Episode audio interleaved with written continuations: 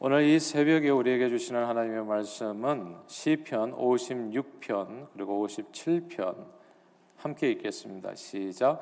하나님이여 내게 은혜를 베푸소서 사람이 나를 삼키려고 종을 치며 압제하나이다. 내 원수가 종일 나를 삼키려 하며 나를 교만하게 치는 자들이 많사오니 내가 두려워하는 날에는 내가 주를 의지하리이다. 내가 하나님을 의지하고 그 말씀을 찬송하올지라 내가 하나님을 의지하였은즉 두려워하지 아니하리니 혈육을 가진 사람이 내게 어찌하리이까 그들이 종일 내 말을 곡해하며 나를 치는 그들의 모든 생각은 사악이라 그들이 내 생명을 엿보았던 것과 같이 또 모여 숨어 내 발자취를 지켜보나이다. 그들이 악을 행하고야 안전하오리이까 하나님이여 분노하사 무백성을 낮추소서. 나의 유리함을 주께서 계수하셨사오니 나의 눈물을 주의 병에 담으소서. 이것이 주의 책에 기록되지 아니하였나이까? 내가 아뢰는 날에 내 원수들이 물러가리니 이것으로 하나님의 내 편이심을 내가 아나이다. 내가 하나님을 의지하여 그의 말씀을 찬송하며 여호와를 의지하여 그의 말씀을 찬송하리이다. 내가 하나님을 의지하였은즉 두려워하지 아니하리니 사람이 내게 어찌하리이까? 하나님이여 내가 주께 소원함이 있사온즉 내가 감사제를 주께 드리리니 주께서 내 생명을 사망에서 건지셨습니다 주께서 나로 하나님 앞 생명이 빛에 다니게 하시려고 실족하지 아니하게 하지 아니하셨나이까 57편을 계속해서 읽겠습니다. 시작. 하나님이여 내게 은혜를 베푸소서. 내게 은혜를 베푸소서. 내 영혼이 주께로 피하되 주의 날개 그늘 아래에서 이 재앙들이 지나기까지 피하리이다. 내가 지존하신 하나님께 부르짖음이요. 곧 나를 위하여 모든 것을 이루시는 하나님께로다. 그가 하늘에서 보내사 나를 삼키려는 자의 비방에서 나를 구원하실지라 셀라. 하나님의 그의 인자와 진리를 보내시리로다. 내 영혼이 사 자들 가운데서 살며 내가 불사르는 자들 중에 누웠으니 곧 사람의 아들들 중에라. 그들의 이는 창과 화살이요 그들의 혀는 날카로운 칼 같도다. 하나님이여 주는 하늘 위에 높이 들리시며 주의 영광이 온 세계 위에 높아지기를 원하나이다. 그들이 내 걸음을 막으려고 그물을 준비하였으니 내 영혼이 억울하도다. 그들이 내 앞에 웅덩이를 팠으나 자기들이 그 중에 빠졌도다 셀라. 하나님이여 내 마음이 확정되었고 내 마음이 확정되어 싸우니 내가 노래하고 내가 찬 송하리이다. 내 영광아 깰지어다. 비파와 수금아 깰지어다. 내가 새벽을 깨우리로다. 주여 내가 만민 중에서 주께 감사하며 문 나라 중에서 주를 찬송하리이다. 무릇 주의 인자는 커서 하늘에 미치고 주의 진리는 궁창에 일어나이다. 하나님이여 주는 하늘 위에 높이 들리시며 주의 영광이 온 세계 위에 높아지기를 원하나이다. 아멘 오늘 저와 여러분들이 함께 읽은 이 시편 56편과 57편은 모두 이제 다윗이 지은 시죠. 그래서 시 구조와 내용이 이제 비슷하기에 이게 이제 쌍둥이 시편으로 어, 불리기도 합니다. 둘 다 다 믹담시고요. 아, 이두 시는 모두 시작이 같아요. 하나님이여 내게 은혜를 베푸소서라고 하는 구절로 시작됩니다. 그리고 시의 구조도 구원을 갈망하는 내용과 함께 구원해 주신 하나님께 드리는 찬양으로 되어 있습니다. 또한 둘 다 모두 극심한 위기 속에서 두려워하는 날에 하나님을 신뢰하는 시인의 모습을 보여줍니다. 오늘 이 아침에는 시편 56편, 57편이 아니라 시편 56편을 중심으로 말씀을 나누고자 합니다. 이 시편 56편은 표제가 중요하거든요. 우리 표제 한번 읽어볼까요? 시편 56편 표제를 같이 읽겠습니다. 시작. 다윗의 믹담시 인도자를 따라 요낫 엘렘 루킴에 맞춘 노래 다윗이 가드에서 블레셋인에게 잡힌 때 이렇게 되어 있습니다. 여기서 믹담이란 말은 속죄의 시편이라고 해석하기도 하고 황금의 시 혹은 주옥 같은 시라고 해석할 수도 있습니다. 뭐 여러 가지 의미가 있지만 정확한 의미를 알기는 어렵고요. 아, 대략적으로 그렇게 이해할 수 있다는 그런 내용입니다. 아, 또 인도자를 따라서 요나 엘렘 루오킴에 맞춘 노래라고 되어 있는데 요낫이라고 하는 이 단어 히브리 단어는 이제 비둘기라는 뜻이에요. 그래서 요낫 엘렘 루오킴은 문자적으로 보면 멀리 떨어진 상수리 나무에 있는 비둘기라고 하는 뜻입니다. 아마도 이 시편을 노래하는 방식을 설명한 듯한데 이 시를 노래할 때는 마치 보금자리에서 쫓겨난 비둘기 같은 그런 외롭고 안타까운 마음으로 노래한다는 그런 의미라고 여겨집니다. 우리가 어떤 노래를 갖다 부를 때 거기에 어, 뭐 장중하게 뭐 이런 거 이제 애국가는 장중하게 불러라 뭐 이런 내용이 있잖아요. 그런 내용이 되는 거예요. 이 내용이 그래서 마치 이 노래를 부를 때는 정말 비통한 심정으로 아 그렇게 곡조에 맞춰서 부르십시오 하고 하는 그런 의미가 되겠습니다. 아 특히 자신의 심정을 요낫 아, 그 비둘기에 비교한 것이 참 애절합니다. 이 비둘기라고 하는 이런, 이런 단어가 저와 여러분들에게 오늘날에서는 뭐 평화의 상징이야 뭐 이렇게 여겨질 수 있지만 구약 시대의 선지자들은 이스라엘의 심판을 받아서 슬픔에 잠겨 울 때 그때 사용했던 동물이 이제 비둘기였습니다. 그러니까 이게 슬픔의 상징이 비둘기지 오늘날 우리처럼 평화의 상징의 비둘기가 아니에요. 그래서 요낫 엘람이라고 이, 이 뜻이 그러니까 이게 슬픔이 가득한 그런 내용이 되겠습니다.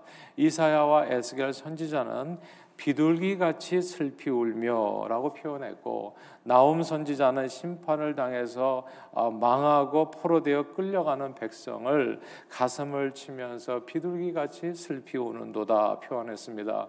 선지자들이 비둘기를 슬픔의 상징으로 사용한 이유는 비둘기가 구구거리면서 울잖아요. 이게 꼭 사람이 슬피 우는 소리처럼 들리기 때문입니다. 이게 뭔가 이 비둘기라고 하는 이 단어, 이 요나시라고 하는 이 단어를 통해서 다윗의 슬프고 고통스러운 심정이 이렇게 느껴지는 거죠. 이 비둘기가 또 어디 있는 거예요? 멀리 떨어진 상수리 나무에 앉아 있는 거예요. 보금자리를 떠나서 멀리 떨어진 상수리 나무에 앉아가지고 슬피 우는 비둘기의 모습 그런 모습으로 지은 시편이 이 시편 56편이라 이렇게 이해할 수 있습니다. 왜 그렇게 어, 이렇게 정말 이 상소리 나무에 멀리 떨어져 가지고 복음자를 떠나서 슬피 우는 모습으로 이 노래를 부르게 됐을까요? 그 이유가 그다음 이제 그 표제에 이게 설명이 되어 있는 거죠. 이 노래를 언제 지었다고요? 다윗이 가드에서 블레셋인에게 잡힌 때. 이 시편의 배경은 이것입니다. 이게 이제 블레셋 사람에게 잡혔을 때 여기에 나오는 지명이 가드라고 하는 것이 중요한데요. 가드는 이스라엘이 가나안 땅을 정복한 이후에 한동안 블레셋 사람들이 살았던 곳입니다. 이 블레셋 장수 아실 거예요. 골리앗의 고향이 가드거든요. 그러니까 나중에 다윗이 왕이 된 후에 블레셋 땅을 완전히 정복하기 전에는 항상 이스라엘과 블레셋과의 전투가 있었던 곳 그것이 이제 가드 땅입니다. 그런데 어쩌다가 다윗이 그 서로 원수같이 지내던 이 블레셋 진영 진짜 막 호랑이 입안으로 들어간 것과 같은 거거든요. 왜 여기 갔을까요? 왜 거기서 잡혔을까? 이게 궁금하지 않으세요? 그에 관한 내용이 사무엘상 21장에 설명되어 있는데요. 아, 사울의 군대 장관 중 하나였던 이 다윗은 그 뛰어난 전투 능력으로 사울은 천천히요 다윗은 만만이라라고 하는 백성들의 인기를 왕보다도 더 크게 누리게 됩니다. 그러니까 왕이 얼마나 이게 이제 이게 시기 질투가 됐겠어요. 왕보다도 권위가 커지면 안 되거든요, 신하가. 그러니까 어느 나라에서도 그건 마찬가지예요. 그래서 왕 앞에서는 자기 자신을 낮춰야 되는데 백성들의 인기가 왕보다도 더 나아지니까 이게 사울 왕의 마음을 자극했던 겁니다. 이걸 가만둬서는 안 되겠다라는 생각을 하게 되죠. 그래서 늘 호심탄탄 다윗을 죽일 기회를 노리게 됩니다. 꼬투리 하나만 잡히면 그 꼬투리 잡아서 다윗을 쳐 죽이려는 생각을 가지고 있어요. 그 사울 왕과 함께 있는 것이 얼마나 가시방석이었겠어요. 그래서 그냥 할 수 없이 어느 순간에 다윗은 사울 왕의 눈을 피해서 이제 도망자의 신세가 됩니다. 그러나 나는 새도 떨어뜨린다고 하는 절대 권력자 왕의 추격을 그 왕이 다스리는 나라 안에서는 벗어날 수가 없는 거예요. 한국이라 이게 정말 이 팔레스타인 지역이 경상도만한 땅인데 경상도만한 땅 그러니까 한국 같이 조선 시대 알죠? 한반도에서도 왕에게 미움 받아가지고 산골에 들어가서 숨어 살 수가 없어요. 반드시 죽습니다. 예. 왕의 권력이 대단하기 때문에 그냥 사약을 보내든지 사람을 보내서 자격을 보내면 진짜 왕의 눈밖에 나면 그 나라에서 살 수 있는 길이 일도 없어요. 그러니까 이게 뭐그 저기 정말 대한민국처럼 그 한반도처럼 큰 나라도 아니고 이 경상도만한 나라에서 사울 왕의 눈밖에 났으니까 살 수 있는 길이 없잖아요. 그러니까 이, 그 게다가 사울 왕이 다윗의 목에 현상극까지 걸었거든요. 그러니까 이스라엘 땅에서는 어디를 가든지 다윗이 안전한 곳은 없었던 거예요. 그러니까 왜 멀리 떨어진 상수리 나무에서 울고 있는 비둘기 왜 이 노래가 나왔는지 이해가 되잖아요. 그러니까 보금자리를 떠나 어디를 가든지 사울 왕이 영향권을 어, 영향권을 벗어날 수 있는 곳은 없었는데 이게 진짜 아이러니하게도 차라리 블레셋 땅이 안전했었던 겁니다. 그곳에 들어가서 신분을 감추면 신분을 감추고 살면 되지 않겠나 이렇게 생각해 가지고 사울 왕의 눈을 피해 가지고 다윗이 이제 블레셋 땅으로 가드 땅으로 들어간 겁니다. 그런데 다윗이 누구였습니까? 과거 사울은 천천히요 다윗은 만만이었던 거거든요. 그러니까 블레셋 진영에서 다윗의 이름이 그냥 쫙 인기가 아니라 다윗이라는 사람이 그냥 누구에게나 다 알려진 그런 유명한 장수였는데 블레셋 땅에 들어가니까 블레셋 사람들이 몰라 볼 리가 없죠. 이게 그 유명한 다윗 아니냐? 골리앗을 죽인 그것도 골리앗의 고향으로 들어갔으니 어떻게 되겠냐고요. 내가 이게 사는 사는 길인 줄 알았는데 자기가 제 발로 죽음의 문으로 들어간 겁니다. 그래서 다윗은 요낫 엘렘 루오킴 멀리 떨어진 상수의 나무에서 슬피 울고 있는 비둘기 이 신세가 되고 만 겁니다. 자신의 보금자리에서 멀리 쫓겨나 아무데도 의지할 곳 없이 그리고 누구도 바라볼 수 없이 구구구 슬피 울면서 이제 잡혀서 죽기만을 기다리는 슬픈 처지가 된 겁니다. 이런 다윗의 마음이 오늘 본문에 아주 잘 드러나 있습니다. 1절에 보면 사람이 나를 삼키려고 종일 치며 압제합니다. 라는 구절이 있잖아요.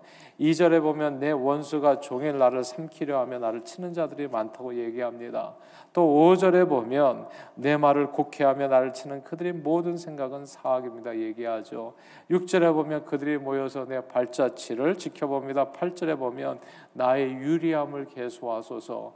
그러니까 방랑자의 생활이야. 매일같이 어, 정말 동가숙 서가식 해야 돼요. 왜냐하면 도망자 신세거든요. 또 언제 또 이렇게 잡혀서 죽을지 몰라.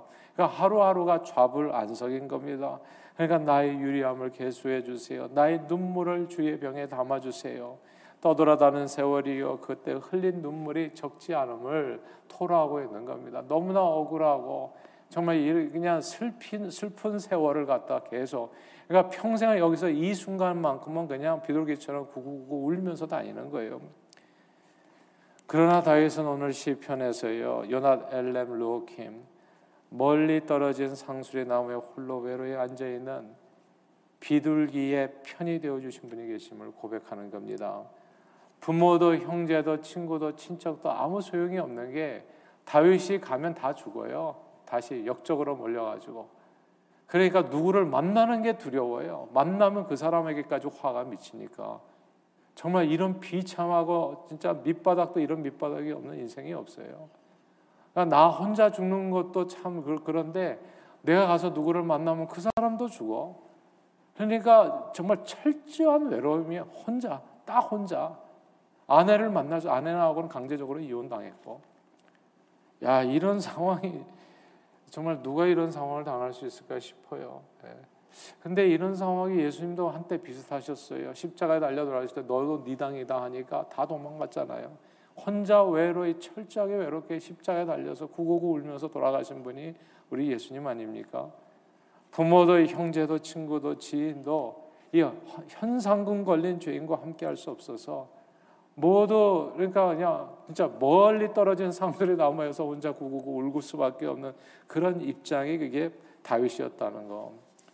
근데 모든 사람이 다 사라지니까 그때 보이는 분이 계셨어요. 아 이게 놀라운 역설적인 진리라고 아이러니한 진리인데요.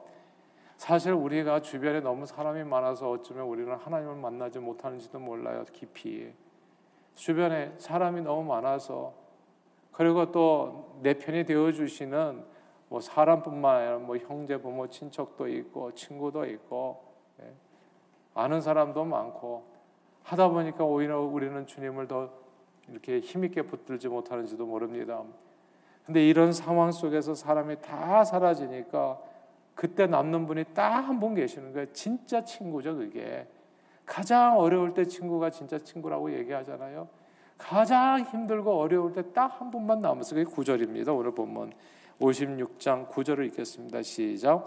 내가 아뢰는 날에 내 원수들이 물러가리니 이것으로 하나님이 내 편이심을 내가 아나이다. 아멘. 여기서 하나님이 내 편이심 이 구절을 주목해야 됩니다. 내 편. 세상에 모두가 다 남의 편인데 내 편이 한 분 계시다는 거예요. 내 편이다. 저는 저와 여러분들의 이 말씀을 오늘 이 새벽에 우리 심령에 새길 수 있게 되기를 바랍니다. 정말 내 편이 계시다고요. 성경은 하늘에서는 주 외에 누가 내게 있으리요. 땅에서는 주밖에 나의 사모할 자 없나이다. 그렇게 고백했습니다. 깜깜한 어둠 가운데서도 어둠 가운데서는 먼 곳에서 켜 있는 촛불도 또렷이 보인다고 하지요. 내 인생의 어둠이 가장 짙게 드리워졌을 때 그때 우리는 확실하게 생명의 빛은 오직 한 분이구나. 우리 주 예수 그리스도 유일한 구원의 소망을 발견하게 되는 겁니다. 다윗이 그렇게 찾은 거예요. 그래서 다윗이 하나님의 마음에 합한 자라는 게 다른 뜻이 아닙니다. 바로 이런 부분이에요. 다윗은 찾았어요. 유일한 구원의 소망이 예수밖에 없다는 거. 하늘과 땅 아래 주님밖에 없다는 거. 정말 그런데요. 제가 보니까 사람이 그 순간을 찾게 되더라고요. 지난 12월 달 저희 어머님 소천하시는 걸 보면서요. 그 소천하는 병상에 앉아가지고는 아내도 남편도 친구도 자식도 아무 의미가 없어요. 혼자 외로워. 진짜. 완전히 병상에서 이제 이렇게 그러니까 죽음을 목전에다 두고 육신의 죽음을 나밖에 없어요. 나 혼자. 그때 그 황천길이 아니라 천국길이죠. 그 길을 누가 나와 함께 가냐고요. 사람이 그러니까 왜 두렵냐 하면 이게 공포예요. 혼자 간다고 생각하면 아무도 나와 함께 가주는 사람이 없거든요. 오늘 예배가 끝나면 여러분 어떠십니까? 아내나 남편 함께 가주잖아요. 이 세상 살아갈 때 아내나 남편만 있습니까? 형제도 있고 뭐 자녀도 있고 누군가 주변에 있잖아요. 친구도 친지도. 그래서 두렵지 않고 외롭지 않은 거잖아요. 혼자 한번 살아보십시오. 깜깜한 방에 혼자 들어가는 기분이 별로 좋지 않을 거예요. 그래서 어떤 분들은 불을 켜놓고 살기도 하죠. 근데 그래도 우리는 또 주변에 사람들이 있는 거 아니겠어요?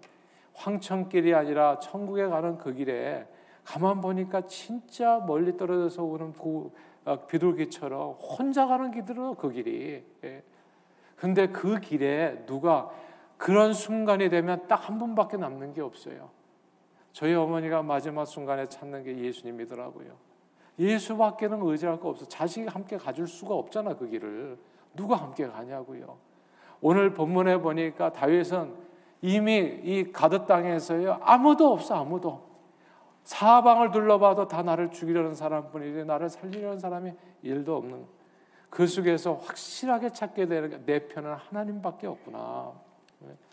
다윗은 가드 땅에서 자신의 정체가 드러나 죽게 된 그 절체 절체 절명의 순간에 하늘과 땅을 돌아봐 아무도 자신을 도울 자 없다는 것을 확실히 깨닫게 된 순간에요.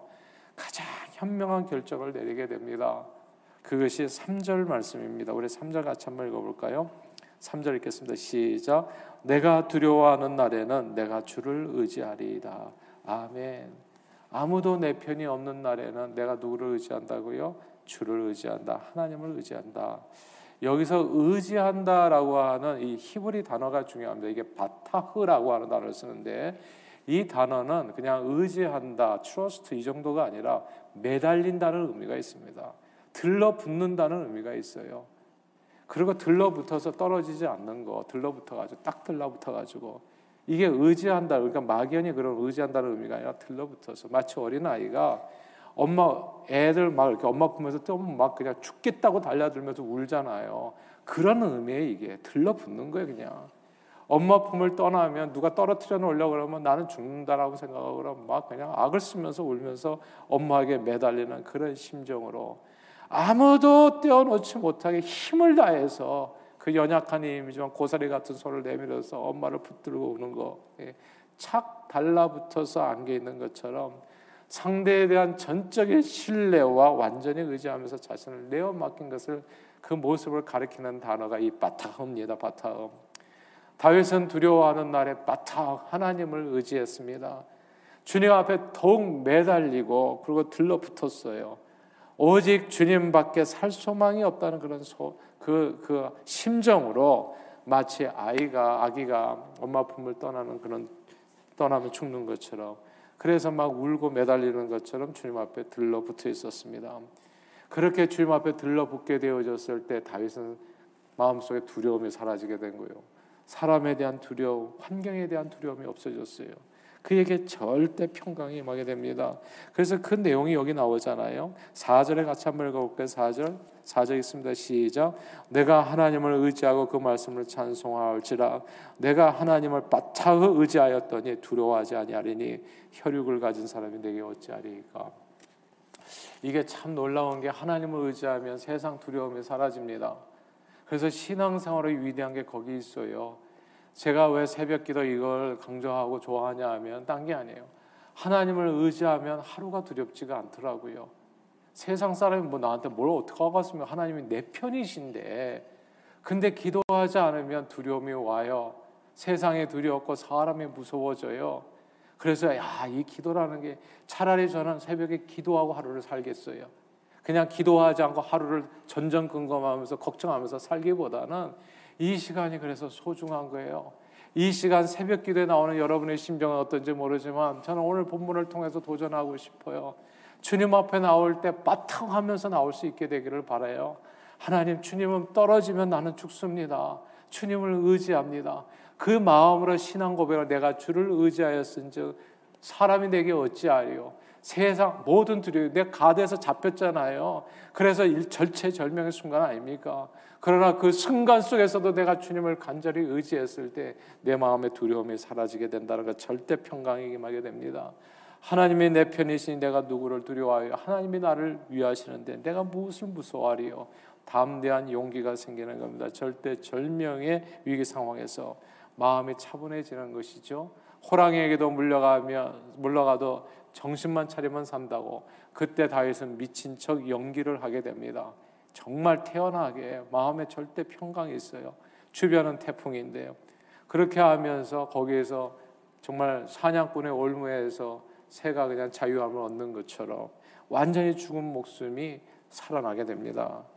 이런 찬양 있지 않아요? 이 땅에 오직 주밖에 없네. 그 무엇도 나를 채울 수 없네. 주님의 평안 내 안에 있네. 그 누구도 빼앗을 수 없네. 사랑하는 여러분, 이 땅에 오직 주밖에 없는 줄 믿습니다. 두려운 날 있고 외로운 날 있고 슬픈 날 있고 괴로운 날 있고 고통스러운 날 있고 어느 순간에서는 정말 죽을 것 같은 순간들 느껴지는 순간이 있지만 그때마다 저는 이 말씀이 저와 여러분의 심령에 기억이 나기를 바래요. 주님을 바짝 할 수 있게 되기를 바랍니다. 주님을 주님께 들러붙어서 주님을 전폭적으로 의지해서 그 모든 두려움을 이기고 슬픔을 이기고 외로움을 이기고 승리할 수 있게 되기를 바랍니다.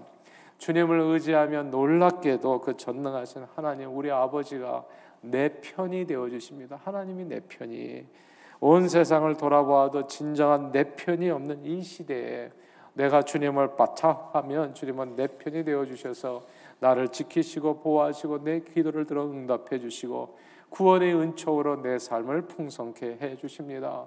예수님께서 이 바타흐를 요한복음 15장에서 설명해 주셨어요. 너희가 내 안에 바타흐 들러붙어만 있으면 나는 포도나무여 너희는 가지니 너희가 내게 붙어만 있으면 많은 열매를 맺는다 하셨습니다. 무엇이나 원하는 대로 구하라 그러면 다 이루리라 약속해 주셨습니다. 그러므로 오늘도 매 순간 우리 선하신 주님을 바타흐 마치 엄마 품에 아기가 메어 달려 안기듯이 의지하심으로써 모든 상황 속에서 주님 주시는 놀라운 은혜와 평강을 범사에 누리시는 풍성에 누리시는 저와 여러분들이 다 되시기를 승리하는 오늘 하루 되시기를 주님의 이름으로 축원합니다. 기도하겠습니다. 하나님 아버지 예수님께서는 수고하고 무거운 짐진 자들아 다 내게로 오라 내가 너희를 쉬게 하리라 말씀하셨습니다. 인생을 살면서 때로 두려워하는 날에 주님을 마타하는 저희 모두가 되도록 우리 심령을 성령 충만케 해주시고 온전히 주장해 주시기를 소원합니다. 이 땅에 오직 주밖에 없습니다. 그 아무것도 내게 평안 줄 수 없고 그 아무것도 하나님 나를 채울 수가 없습니다. 오직 주님밖에 없는 줄 믿습니다. 때로 두려워하는 날이 있을 때, 외로운 날이 있을 때, 슬픈 날이 있을 때, 나도 모르게 비둘기처럼 자꾸 우는 소리가 내 안에 들리는 그 순간 있을 때, 주님을 바타하는 저희 모두가 되도록 우리 심령을 성령 충만케 해주시고 온전히 주장해 주시기를 소원합니다. 아무도 의지할 수 없고 어디에도 몸을 의탁할 곳이 없을 때 모든 상황 속에서 언제나 나와 함께 계시고 내 편 되어 주시는 주님을 의지하여 진정한 하늘의 평화와 안식을 범사에 누리는 저희 모두가 되도록 축복해 주옵소서. 예수 그리스도 이름으로 간절히 기도합니다. 아멘.